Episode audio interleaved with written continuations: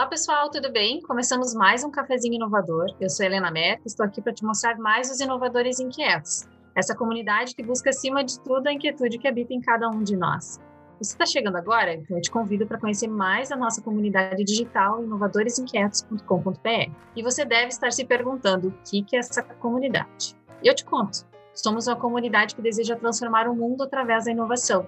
Pois não existe inovação sem inovadores e não existem inovadores sem mentes inquietas. E aqui nós vamos contar um pouco mais sobre essas mentes inquietas. Vamos nessa? O nosso convidado de hoje é o Fred Scheib. Vou contar um pouco mais a bio dele por aqui. Empreendedor curioso, apaixonado e entusiasta com experiência prática de inovação e tecnologia em startups e grandes empresas. No mercado de T I, há trinta anos, trabalhou em empresas de destaque como Philip Morris, T C S, Grupo T B A, entre outras, nas mais diversas áreas de negócio, como telecom, finanças, varejo, saúde, indústria e entre outras. O seu foco principal é habilitar empresas a melhorar a integração de tecnologias, implementação de estratégias de dados, otimização de produtos e processos alinhados às estratégias das empresas. Há alguns anos, decidiu trocar o mundo corporativo pela dinâmica das startups e, a cada dia, vê que a troca de experiências é tão interessante que os ensinamentos e aprendizados são constantes. E eu vou fazer uma consideração especial aqui, porque quando eu comecei a atuar com o Hub de Inovação e Comunidade, Fred foi a primeira pessoa a conversar comigo sobre comunidade, como funciona na prática, o que é importante, o que faz sentido, e mais que palavras, gente, sempre foi mão na massa, disposto a contribuir em todos os momentos. É aquela pessoa que todos adoram no ecossistema. Então, Fred, muito obrigada e seja super bem-vindo ao Cafezinho Inovador. Muito obrigado, Helena. Bom, Fred, conta um pouquinho pra gente aqui, como é que foi o teu início da trajetória profissional? Primeiro estágio, primeiro emprego, enfim, como é que foram esses primeiros aprendizados na sua carreira? Bom, primeiro, né, agradeço a oportunidade de estar aqui, falar um pouquinho do que é ser esse empreendedor inquieto, né? É muito legal, eu gosto muito da área de tecnologia, né? A gente fala aqui de trinta anos, né, olhando para trás, né, parece que foi ontem, é, mas mesmo assim, né, me sinto ainda muito atual, né, eu acho que é uma palavra, né, que a gente vê, às vezes olha assim, ah, meio old school, uma coisa assim, né, mas a gente vê que o mundo da startup faz a gente sempre se atualizar e sempre tá buscando inovação, né? Então, quando eu olho para trás, eu lembro que comecei a trabalhar, na verdade, com dezessete anos, mas eu sempre gostei de tecnologia, né? Comecei a programar com doze, com onze ou doze, agora nem me lembro muito bem, mas eu não tinha computador em casa, então eu tinha um vizinho meu, né, que tinha, e ele tinha uma certa dificuldade de aprender, não queria muito usar o computador, só queria jogar, e eu falei, ah, legal, deixa eu ver aqui os manuais, comecei a tentar, e aprendi ali, a gente começou a trocar, e dois anos mais tarde eu acabei conseguindo ter um computador, né? E daí comecei ali, né? Então comecei a trabalhar com dezessete anos, na verdade, mas minha família é de agricultores, né? Então também sempre desde cedo, né? onze, doze anos também, já sempre ajudava também momentos de colheita e tudo, né? Foi muito legal, foi meu grande, minha grande base aí também de aprendizado de trabalho, esforço, né, e tudo mais, né? Eu, eu acho que é um agradecimento especial ao meu avô que me ensinou isso, né? E aí eu comecei a trabalhar como digitador, uma distribuidora de alimentos, e eu acho que um ponto legal, né, sempre fui muito curioso, e daí eu sempre é, ficava ali enchendo o saco do pessoal que desenvolvia, que dava manutenção, né, no software e equipamentos, né? Poxa, como é que vocês fazem isso? Da onde veio isso e tudo? E foi tão legal isso, essa troca, que um ano e um mês depois, eles me convidaram para trabalhar na empresa, né? Para começar a desenvolver ali. E foi aí que eu comecei minha vida de programador, né? Por volta dos dezoito anos, profissional mesmo. Foi muito legal, que daí eu aprendi várias tecnologias. Eles davam manutenção, desenvolviam sistemas de E R P, folha de pagamento, contábil e administração de condomínios. Então, me ajudou muito a ter uma visão muito cedo de como é que funcionam as empresas, processos, né, de contábeis, de R H e também de todo o processo, né, do dia a dia de uma empresa. Então, acho que foi um grande aprendizado, né? Então, foi, foi muito legal. E a partir daí, eu não parei mais, né? Comecei a buscar outras linhas, né? Então, com dezenove anos, essa empresa, né, acabou não tendo continuidade. E daí eu acabei trabalhando por conta, né? Comecei a desenvolver um trabalho com uns amigos, eu montei uma empresa, minha primeira empresa, chamada Westwood, e foi muito legal, a gente começou a fazer uma parceria com alguns parceiros do Microsoft aqui de Curitiba, né? E daí a gente começou a dar suporte, né, para essas empresas, para esse pessoal, em troca aí, né, de conseguir ter acesso a algumas tecnologias, né? Então o pessoal mandava, às vezes, um produto, né, um trial, alguma versão aí de um produto que estava sendo lançado pela Microsoft, e a gente aprendia e ensinava, né? Então a gente acabava não cobrando no começo, porque era uma forma de a gente ter acesso a todas essas tecnologias. A gente acabou aprendendo bastante coisa e começou a atrair a atenção de alguns clientes interessantes, né? A gente começou a fazer um trabalho para o Grupo Gerdau, né? Foi bem legal, foi nosso primeiro grande cliente, né? Acho que foi muito bacana. Depois a gente acabou desenvolvendo alguns trabalhos para a Rede Paranaense de T V também, desenvolvendo sistemas para a área de marketing, né? E para outras áreas também. É, e aí a gente começou a evoluir bastante com trabalhos, né, em grandes empresas, indústria, né? A gente acabou também se especializando em integração e extração de dados, né, em cima de processos e máquinas de indústria. E aí a gente também começou a buscar se especializar mais, né? Também começou a, a se integrar mais nas comunidades e conhecer um pouco mais, né, do que acontecia, né? Naquela época a gente não tinha, né, internet, não tinha tanta coisa, né? A gente, acho que o meu primeiro e-mail foi em noventa e seis, e aí a gente teve bastante coisa interessante que a gente trocava, né, todas as experiências em alguns locais físicos mesmo, né? Então, em Curitiba, por exemplo, tinha a livraria Guerreiro, né, onde eu encontrava meus amigos, e ali a gente comprava um livro, né? Muitas vezes, assim, livros técnicos eram todos importados, eram caros, né? O acesso era mais difícil. Então, às vezes, a gente combinava e comprava um livro, e esse livro, cada um comprava um livro, né? E voltava para casa, e alguns dias depois a gente se encontrava ali de novo e fazia as trocas para que a gente pudesse, né, com pouco dinheiro, ter o aprendizado de quatro, cinco, seis livros, né, rapidamente. Então, acabou sendo um local muito interessante de trocas e, e acabei conhecendo bastante gente. E a partir dali também fui buscando aí conhecer novos profissionais, e aí apareceu o convite para trabalhar num grupo, né, bem grande, o Grupo T B A, né? Para mim foi uma grande inovação. Foi um aprendizado muito grande, né? A gente trabalhava com clientes maiores, a Caixa Econômica, Correios, na época aqui a Telepar Telecom, né? E então foi um grande salto em matéria de tanto conhecimento de tecnologia, como também em aprender a lidar com grandes plataformas, né? Sentar na frente de gestores, né? Diretores e, e discutir com eles, né? Também foi um grande aprendizado para mim de ter soft skills, né? De como, como conversar com essas pessoas, dar feedback e se preparar também, né? Então foi, foi muito legal, foram grandes aprendizados que eu tive. E a partir daí, eu fui buscando é, também sempre, né, me aprimorar, né? No Grupo T B A também acabei aprendendo muito também de várias integrações, né? Acabei me especializando muito em integrações de plataformas. Saí um pouco do mundo Microsoft também, né? A gente aprendeu bastante com integrações com outras tecnologias, né? Oracle, na época, né, também era bem forte. É, e a partir daí fui trabalhando com outras empresas, né? Aqui em Curitiba tinha o Grupo SoftRAR, né? Então também era bem forte. E a gente atendia aqui o estado, né? Depois de sair da T B A, a gente para a SoftRAR, a gente atendia o estado e a cidade de Curitiba, né? Várias demandas e grandes grupos, né? Então também foi uma grande evolução. Acabei tendo a oportunidade de viajar para fora, conhecer a Microsoft e na sede da Microsoft também trocar ideias com vários dos criadores das tecnologias que eu usava, né? Aquele momento mágico para a gente, né? Que nem quem gosta, por exemplo, de, né? Fica pensando na Marvel, né? O povo conheceu o Robert Downey Júnior, né, o ator que faz o, o Homem de Ferro, né? Então, para mim, foi mais ou menos esse momento de encontrar um dos fundadores do S Q L Server, do Exchange, né? Foi um momento mágico. Nossa, que show, Fred! Muito legal, hein? E deixa eu te falar que eu acho interessante, vou pontuar aqui, né? Porque, assim, o perfil empreendedor, ele acaba se demonstrando desde cedo através de, de alguns, né, comportamentos que a gente observa. Achei muito legal você contar, por exemplo, que, né, você, ah, puxa, eu não tinha computador, mas, enfim, você foi lá, buscou a sua rede de contatos, ativou e achou um vizinho que tinha e fazia uma troca legal com eles. Da mesma forma, nas tuas oportunidades profissionais, né? Você falou, puxa, comecei como digitador e depois, enfim, né? Fui para a categoria de, de desenvolvedor, né? Para poder programar e poder contribuir, né? Curiosidade, enfim, né? Todo esse olhar que o empreendedor tem, né? De, de ativar a rede, de entender oportunidades e parcerias. Eu achei muito legal, Fred. Coisa que eu não sabia. Eu já imaginava que seria assim, mas eu não sabia. Muito legal você compartilhar. Ô, Fred, conta um pouquinho pra gente, você tá contando um pouco da evolução aí da tua jornada.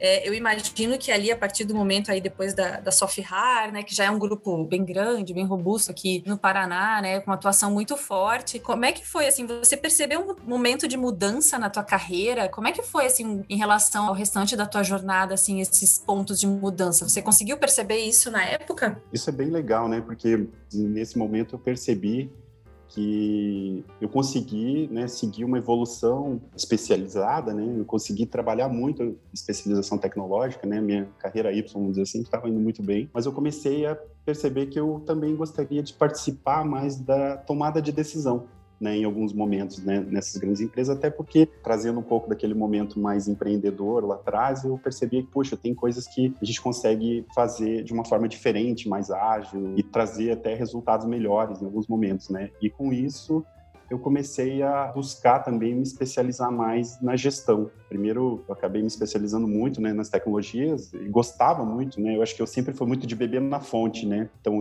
acho que esse lado curioso, né, inconformado, né, de entender um pouco mais de como as coisas funcionam, me fez sempre buscar isso. E aí eu comecei a perceber que muitas vezes eu, eu tinha alguma especialização técnica, mas não conseguia evoluir alguma coisa, né? Eu percebi que eu precisava desenvolver um pouco desse meu lado de gestão. E aí eu comecei a buscar buscar com meus gestores de que eles me colocassem em posições de gestão, ou seja, me coloquei em momentos e situações em que eu não dominava, né? Então, para mim, eram coisas novas, como coordenação de um time, né? Acho que foi o meu primeiro grande desafio. Eu lembro que, na época, eu peguei uma grande implementação, né? A gente estava fazendo uma integração de um laboratório para a gente disponibilizar dados, e foi um grande desafio de gerir as equipes, né? Tanto todo o processo, né? A cadeia de, de desenvolvimento de software, que parece simples, mas não é, né? Tem, tem bastante desafios. E aí foi bem interessante, porque daí eu comecei, ao invés de lidar com bits e bytes, eu comecei a lidar com pessoas muito mais. E aí o processo de fazer follow-up, né, como me posicionar, né, cumprir prazos, custos, ter todas as questões ligadas às dificuldades do dia a dia de mudanças, né, e, e que, na verdade, elas são algo fundamental, né? E a gente, acho que o grande fator aí no processo de mudança foi aprender a lidar com a mudança, né? Gerir a mudança. Eu acho que isso foi um, um grande desafio e um grande aprendizado, né? A partir do momento que eu entendi isso, aí foi bem legal, porque daí eu conseguia trabalhar bastante dessas questões e, principalmente, né, na área de tecnologia, é muito difícil quando, às vezes, acontece uma falha, né? Uma, algo que não deveria acontecer no processo tradicional, alguma coisa, a gente tem que, muitas vezes, interagir, né, muito mais, tem grandes conflitos, né, e muitas vezes isso pode gerar um grande impacto, né? Então, também a gente aprende cada vez mais a, a também lidar com a gestão de riscos e outros fatores, né? Então, vejo que é abraçar a mudança, entender que ela existe e os fatores que ela pode gerar, né? A gente começar sempre a analisar riscos, né, e, e ver quais a gente pode tomar e quais a gente deveria realmente se preparar e evitar, são fatores que me ajudaram muito a desenvolver esse lado, né, e a partir daí eu acho que eu tive aí outras oportunidades bem interessantes, né, foi quando eu também acabei depois entrando na T C S, né, na Tata, eu acho que foi muito legal, foi um grande aprendizado, e ali eu já começava a atuar mais em posições de liderança, né? Então foi, foi bem legal. Depois da Tata, eu fui buscar desafios maiores, né? Fui, fui para gerir equipes de tecnologia, aí já como gerente, né? Também tem um, um ponto interessante aí, né? Que daí depois eu também acabei tendo uma oportunidade de entrar no, na Philip Morris, e isso foi lá em meados de dois mil e seis, e isso foi um momento bem importante para mim, porque eu também percebi que era uma empresa muito mais ligada ao negócio, né? Então, saí um pouco também do mercado de tecnologia, consultoria de tecnologia, e voltei muito para o negócio, né? Foi um grande desafio para mim, porque eu confesso que eu também não sou muito fã do mundo do tabaco, né? E aí você olha, poxa, o que que uma pessoa que não gosta está fazendo aqui, né? E isso foi muito legal, porque eu percebi que dentro da empresa, o pessoal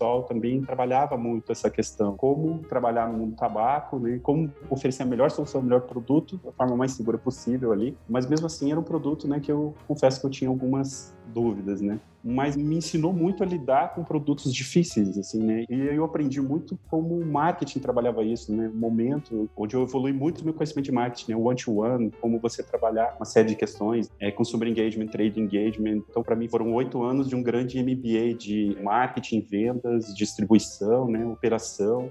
Acho que eu aprendi muito e como montar e trabalhar com unidades de negócio, né? Então, eu já tinha esse aprendizado técnico de gestão, depois eu fui evoluir processos e aí eu acho que eu aprendi muito sobre negócio, né?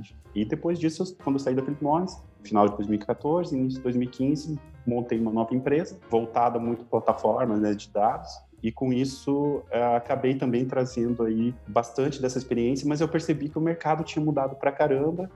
E foi aí que eu tive um pouco mais de contato, né, com as startups e me apaixonei muito pelo modelo e tudo mais. Eu via que era isso que eu estava buscando mesmo. E eu acho que eu acabei absorvendo muito rápido várias ideias e tudo mais. E também percebi que a grande questão é se adaptar, né? Se adaptar muito rapidamente e lidar com o caos, né? Eu acho que essa é uma questão interessante no mundo das startups, que a gente vê que as coisas às vezes começam num brainstorming, num grande caos. E aí uma coisa que eu percebi, uma grande mudança no mundo corporativo para startup, é que você tem que deixar isso acontecer por um momento, né, por um tempo. E aí aquilo vai começando a criar uma forma, e aí você vai começando a trabalhar aquilo e vai encontrando um caminho, e a partir desse caminho você começa a encontrar soluções, né? Então, assim, pelo menos para mim, é algo que funciona dessa forma, né, para mim. Então é bem interessante ver que, a partir daí, eu descobri que eu podia usar muitas das técnicas que eu tinha aprendido nas grandes empresas, mas de uma forma muito mais rápida, né, e também é, não me ater a processos, mas sim os resultados, né, e o produto final, né, e aí também adaptar, mudar rapidamente, né, é bem legal. Acho que uma grande, um grande ponto aí para aprender a lidar com isso foi quando eu entrei na comunidade Code for Curitiba, né, o Code for, né, criado nos Estados Unidos, né, do Code for América, né, Jennifer Polka, eu acho que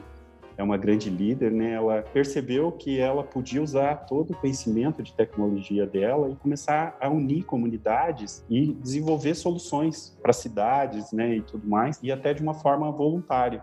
E com isso ela criou um grande movimento que virou um movimento global, né? Code for All e né, Code for América. A gente tem aqui várias cidades, né, que tem esses movimentos. As pessoas se reúnem e começam a lidar com problemas do dia a dia, né, de forma voluntária, achar soluções nas várias áreas. O que é mais legal é que são grupos muito é, diferentes, né? Então você tem ali um advogado, tem um engenheiro, tem um desenvolvedor, um designer e várias outras áreas de negócio, e essas pessoas se reúnem e muitas vezes sai uma solução, sai um produto. E aí com isso eu, eu olhei para esse modelo e falei, poxa, muito legal esse aprendizado, né? E comecei a adaptar muita coisa e levar isso para dentro das empresas, startups das quais eu comecei a atuar um pouco mais e desenvolver soluções. Então, isso foi, foi um fator bem interessante para mim de aprendizado, que a gente vive esse mundo VUCA, né? E que a gente tem que entender que a gente não deve se opor a ele, mas entender que ele funciona assim e como é que você se adapta a ele, né? Eu acho que para mim sempre funcionou muito bem. Muito bom, Fred. Deixa eu continuar aqui com você. É, a gente vê assim que a sua carreira ela é super diversa, né? Assim, a tua jornada ela traz aspectos diferentes. Eu achei legal que você compartilhou aqui. E aí, eu queria que você falasse assim pra gente o que, que na tua visão, assim, pensando em diversidade dentro da construção de uma carreira. Você acha que a diversidade ela vai te trazer mais robustez ou eventualmente ela acaba por diluir e minar forças e o teu foco para um novo desafio? Porque eu sei que você tem mais desafios aí para frente para contar pra gente. Mas eu queria que você dissesse assim também um pouquinho de como que você vê isso aí, se você acha que a diversidade ela vai te trazer mais forças ou eventualmente ela vai diluir um pouco desse foco. Era muito interessante quando muitas vezes eu era abordado, né, para algum trabalho e fazer alguma entrevista, as pessoas me perguntavam, oh, eu vi aqui que você trabalhou em várias áreas diferentes, e isso às vezes era visto como uma coisa ruim, percebia nas entrevistas, né, poxa, você não tem foco, né? Ouvia isso com frequência, né? Eu acho que é até uma questão que com o tempo, né, a gente aprende, tem um perfil muito criativo, né? E aí as pessoas têm muito essa questão de, puxa, talvez você não tenha muito foco, né? Muitas questões assim. E aí eu percebi que isso transformava uma questão negativa. Mas eu nunca vi isso de uma forma negativa, porque, como eu trouxe aqui, né, eu percebi que a minha especialização me ensinou a trabalhar com o negócio, né? Cada vez que eu desenvolvia um software, eu aprendia como que uma empresa funcionava, né? Uma manutenção, um desenvolvimento, um E R P. Na área contábil, eu aprendi sobre contabilidade. Se eu perceber um pouco mais, né, a administração de condomínio, eu aprendi muito sobre sistemas lá atrás, como que funcionava, né, o dia a dia, a operação de várias questões ligadas a esses processos administrativos. É, no R H, né, como que funcionava todo o processo. E isso me ajudou a aprender como uma empresa funcionava e também me ajudou muito a aprender coisas são boas, né, e como evitar certas questões também, né. Quando eu montei a minha empresa, eu absorvi esse conhecimento e apliquei ele também, né. E a mesma coisa aconteceu nesses outros processos em que eu aprendi gestão, processos e aprendi também sobre negócios. Então, é interessante que com o tempo, né, você acaba abrindo outras oportunidades, né. Eu lembro que na época que eu saí da Philip Morris, eu até cheguei a dar consultorias de operação, né, criar processos de operação, marketing, né, que eu nunca imaginei que eu iria fazer, né?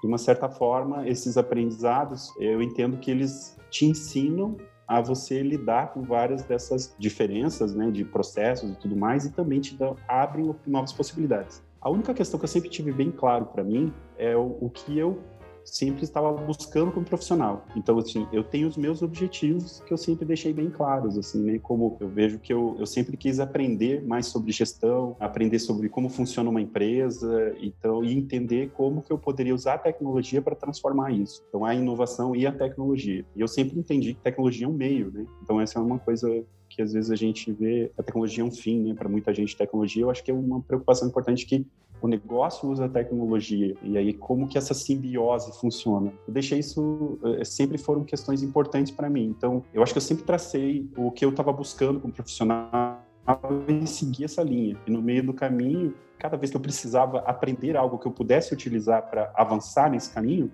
eu fui buscar, seja em marketing, finanças, né, e outras áreas, né? Então eu vejo que não acredito que isso me atrapalhou, pelo contrário, acho que me ajudou a abrir novas oportunidades.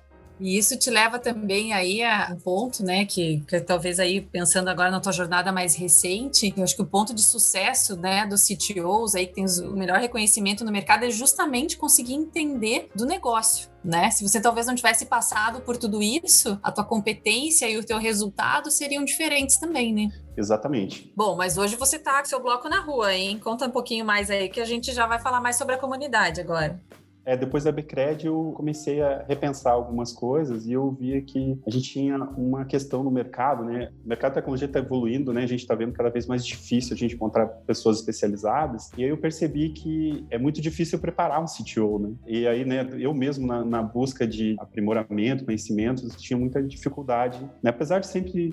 tive muito contato, né, com comunidades, são muito abertas, a gente conversa com muita gente, mas mesmo assim você vê vários desafios que você tem até dúvidas, né, questões, e é muito legal contar com alguém mais experiente. E aí eu percebi que tinha um mercado aí, né, então eu comecei a criar um processo de consultoria que hoje eu chamo de C T O as a Service, né? E daí foi muito legal, né? Comecei a testar alguns modelos, né? Então, logo que eu passei da Bcred, atuei com algumas outras startups, né, onde eu pude fazer alguns trabalhos pontuais e, e acelerar alguns pontos, né? Algumas delas é, era uma questão de interligar produtos, né? Acelerar o desenvolvimento de produto, outra aceleração de conhecimento de tecnologias, né? Processos, né? E, e, e algumas delas também eram acelerar algumas entregas, né? Então, e com isso eu venho desenvolvendo isso desde metade de dois mil e dezenove, né? E em novembro agora eu assumi um desafio também de liderar uma área de tecnologia numa edtech, né? Com foco na diminuição da evasão escolar, né? Que é a MovaTech. Então, também acabo atuando ali é, hoje mais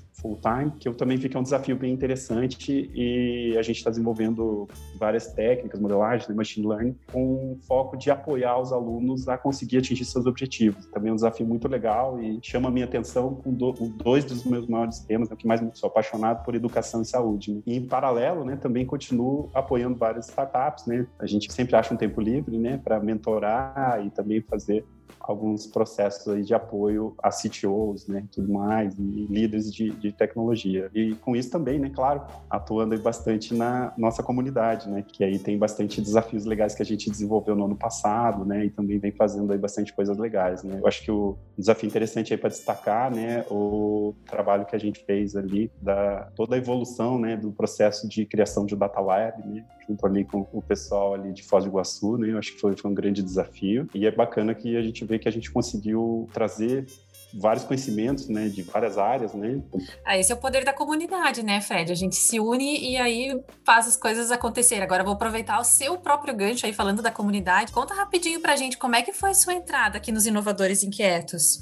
Eu conheci o Marcos, o Léo e o Fred já há algum tempo, e aí eles estavam, né, bem nesse processo de, poxa, é difícil da gente conseguir juntar vários inovadores aqui e a gente começar a falar de vários pontos, né, de como que a gente pode utilizar a inovação como processo de transformação mesmo. E aí eles comentaram que estavam começando a desenvolver uma comunidade, né, conheci a Luísa que começou a desenvolver, né, foi meu primeiro contato com a comunidade, e eles me convidaram, né, até falar um pouco mais de tecnologia, processo de transformação, inovação e principalmente de comunidades, né? E aí eu gostei muito, né, da ideia. Quando eu entrei, a gente já de cara pegou um desafio grande que era como acelerar, né, vários desses conhecimentos aí em micro e pequena empresa, né, junto ao Sebrae aqui do Paraná. Eu acho que foi um trabalho bem legal e a gente acabou desenvolvendo lá um processo, né, de treinamento, né, é claro que o processo era, né, do Sebrae e tudo mais, a gente acabou criando algumas dinâmicas ali para ajudar, né, a, a essas é, pessoas a adquirir esses conhecimentos, mas foi muito legal que a gente já percebeu que essa dinâmica funcionava bem, né, então vários inovadores, né, com visões diferentes, formas diferentes de trabalho, sentando ali e co-criando, né, então a gente percebeu que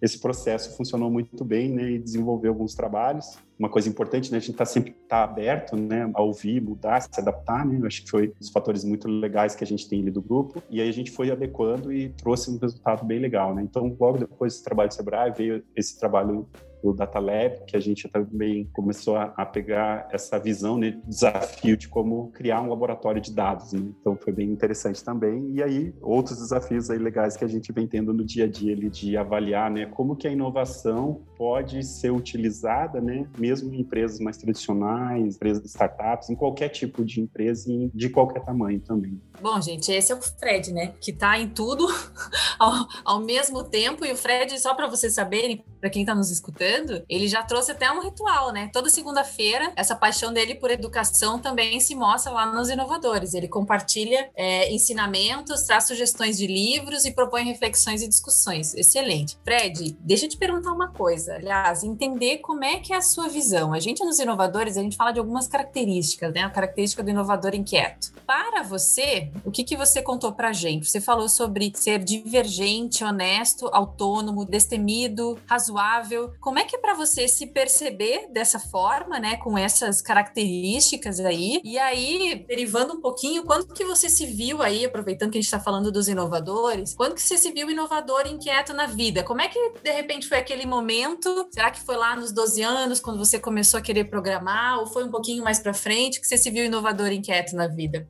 É uma característica natural que eu tenho é a curiosidade, né?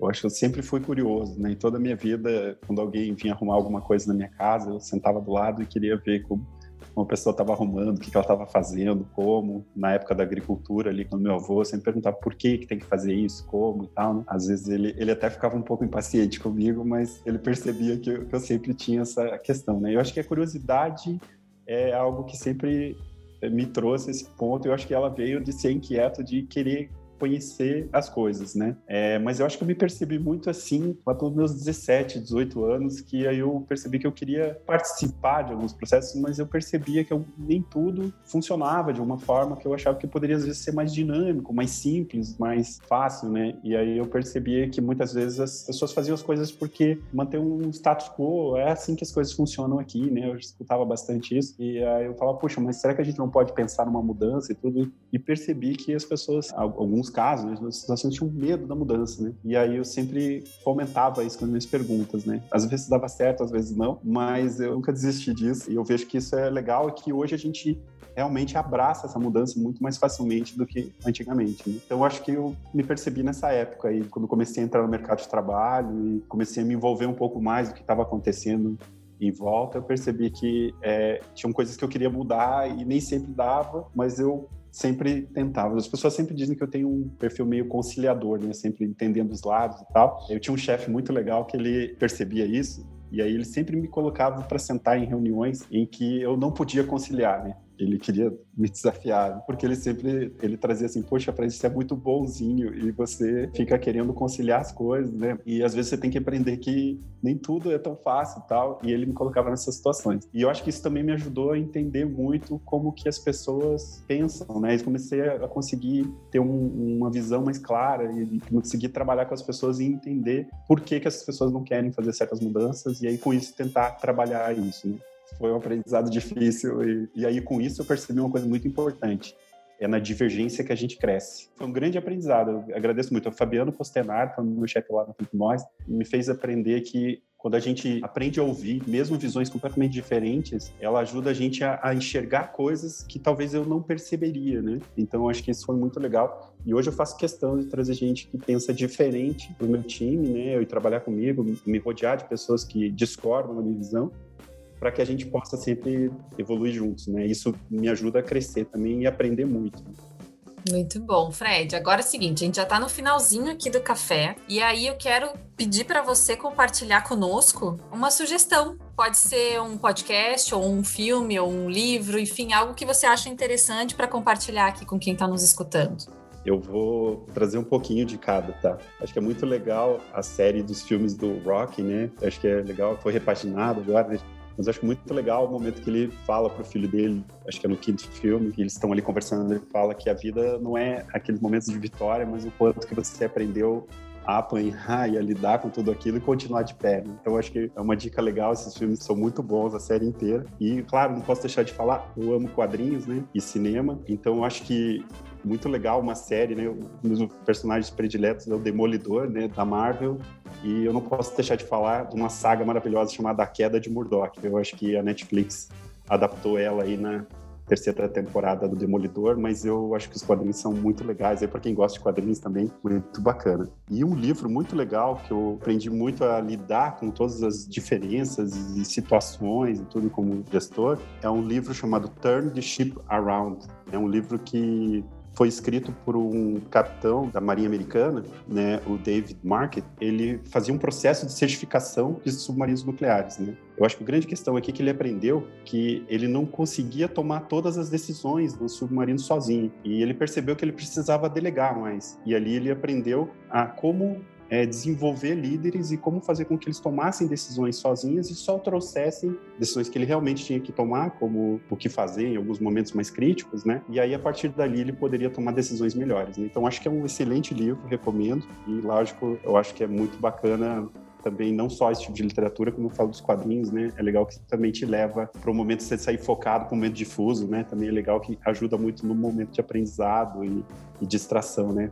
Muito bom, Fred. Eu tinha certeza que ia rolar uma dica de quadrinho aqui, sabia que não ia faltar. Agora é o seguinte, para finalizar, a gente tem o nosso momento mito ou verdade. Como você é essa pessoa diversa, eu trouxe questionamentos aqui de mito ou verdade voltados a empreendedorismo, tecnologia, mundo corporativo, times, enfim. E aí, assim, Fred, como que funciona? Você fala se é mito ou verdade. Se quiser contextualizar, espaço de um tweet, aí cento e sessenta caracteres pra gente ir para frente. Vamos nessa, então, Fred. Eu vou começar te perguntando mito ou verdade no empreendedorismo. Quem fracassa uma vez vai fracassar sempre? Ah, eu acho que isso é um mito. Eu acho que é um mito porque o fracasso é que vai te ensinar a construir vários dos pontos fortes que você vai usar para ter sucesso. Os indianos têm uma frase que eu gosto muito, né? Que águas calmas não criam bons marinheiros. Então, eu acho que é um ponto importante a gente perceber que a gente só aprende a lidar com as tempestades no momento que a gente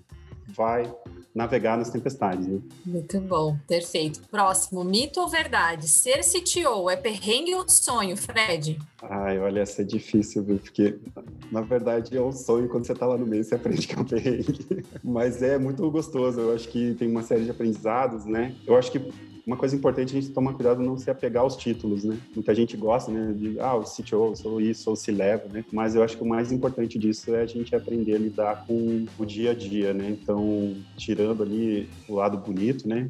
É aquele momento de chegar cedo, fazer café também, né? Ajudar a montar a cadeira. E no momento seguinte, você está ali discutindo estratégias e outros pontos, né? Então, é, é saber lidar com isso, né? Eu acho que é, é olhar um pouco dos dois, tá? Mito ou verdade. Tá bom. Bom, vamos lá, Fred. Continuando aqui. Pensando em mundo corporativo, você falou em gestão de time. Mito ou verdade? A avaliação de desempenho está sempre certa? Eu sempre lutei um pouco com isso. Eu acho que tem várias formas de você medir desempenho, né? E às vezes é muito binário, né? Zero ou um, né? Eu acho que é um mito. Ainda no modelo mais tradicional, né? Mas existem outras formas de você analisar isso, né? Se você envolve outras habilidades, né? Você pode até perceber que muitas vezes a pessoa performa mal em uma área, mas é porque talvez ela tenha outras habilidades que você pode aproveitar em outro momento, né? Então, acho que não existe pessoa com baixa performance, mas talvez uma pessoa em uma posição que ela performa mal, né? Perfeito, vamos lá para o nosso último mito ou verdade ainda do mundo corporativo. O mercado quer gente inovadora e ele está preparado para isso. Mito ou verdade, Fred? Ah, eu acho que o, o mercado quer gente de inovação, Eu acho que é verdade, né? Cada vez mais, né? A gente quer que as pessoas sejam inovadoras, mas eu acho que o mito de que ele está preparado para a inovação, né? A gente ainda vê, vê muita resistência, né? Quando a gente vem com o um modelo de inovação, né? E talvez isso seja muito ainda por falta de conhecimento, né? Eu acho que a gente tem que, tem que falar mais sobre inovação, né? Então, muitas vezes a gente, ah, você trabalha no mercado de inovação, ah, então vocês mudam tudo de dia para noite, né? Não, não é bem assim, né? A gente tá, a inovação também é planejada, tem várias fases, etapas, né? Bem interessantes. E também o fato de olhar e acreditar que fazer as coisas da mesma forma o tempo todo vai trazer resultados diferentes, né? Então, isso eu acho que é um grande desafio das empresas entenderem que a inovação é necessária e que ela faz parte do dia a dia, assim como a área financeira, assim como operações, vendas, tecnologia e assim por diante. Muito bom. Bom, gente, a gente chegou agora ao final do nosso cafezinho inovador. Fred, obrigada pela sua participação. Foi muito especial poder conhecer um pouco mais da tua trajetória e de como você começou na comunidade dos inovadores. Eu que agradeço pelo espaço, né? E também deixo aberto aí para quem quiser se conectar, né? Conhecer e discutir um pouco mais sobre esses assuntos aí. Ah, muito bom, Fred. Obrigada mesmo. E lembrando que os nossos conteúdos estão nas redes sociais dos Inovadores Inquietos. Nós estamos no Instagram, no LinkedIn e no YouTube. No nosso canal do YouTube, quem está nos escutando pode acompanhar os nossos webinars e happy hours ao vivo. Inclusive, o Fred participa lá conosco. O Cafezinho Inovador está aqui no Spotify. E para quem adora podcast, a gente também está trazendo uma versão dos nossos webinars por aqui. Os Inovadores Inquietos é uma comunidade fomentada pela consultoria de inovação e transformação digital Raiseshift, composta por pessoas que desejam transformar o mundo. E os conteúdos estão em raiseshift ponto com ponto b r e no Spotify Resiliente, e o podcast da Raiseshift. Bora lá, semana que vem tem mais, pessoal. Até!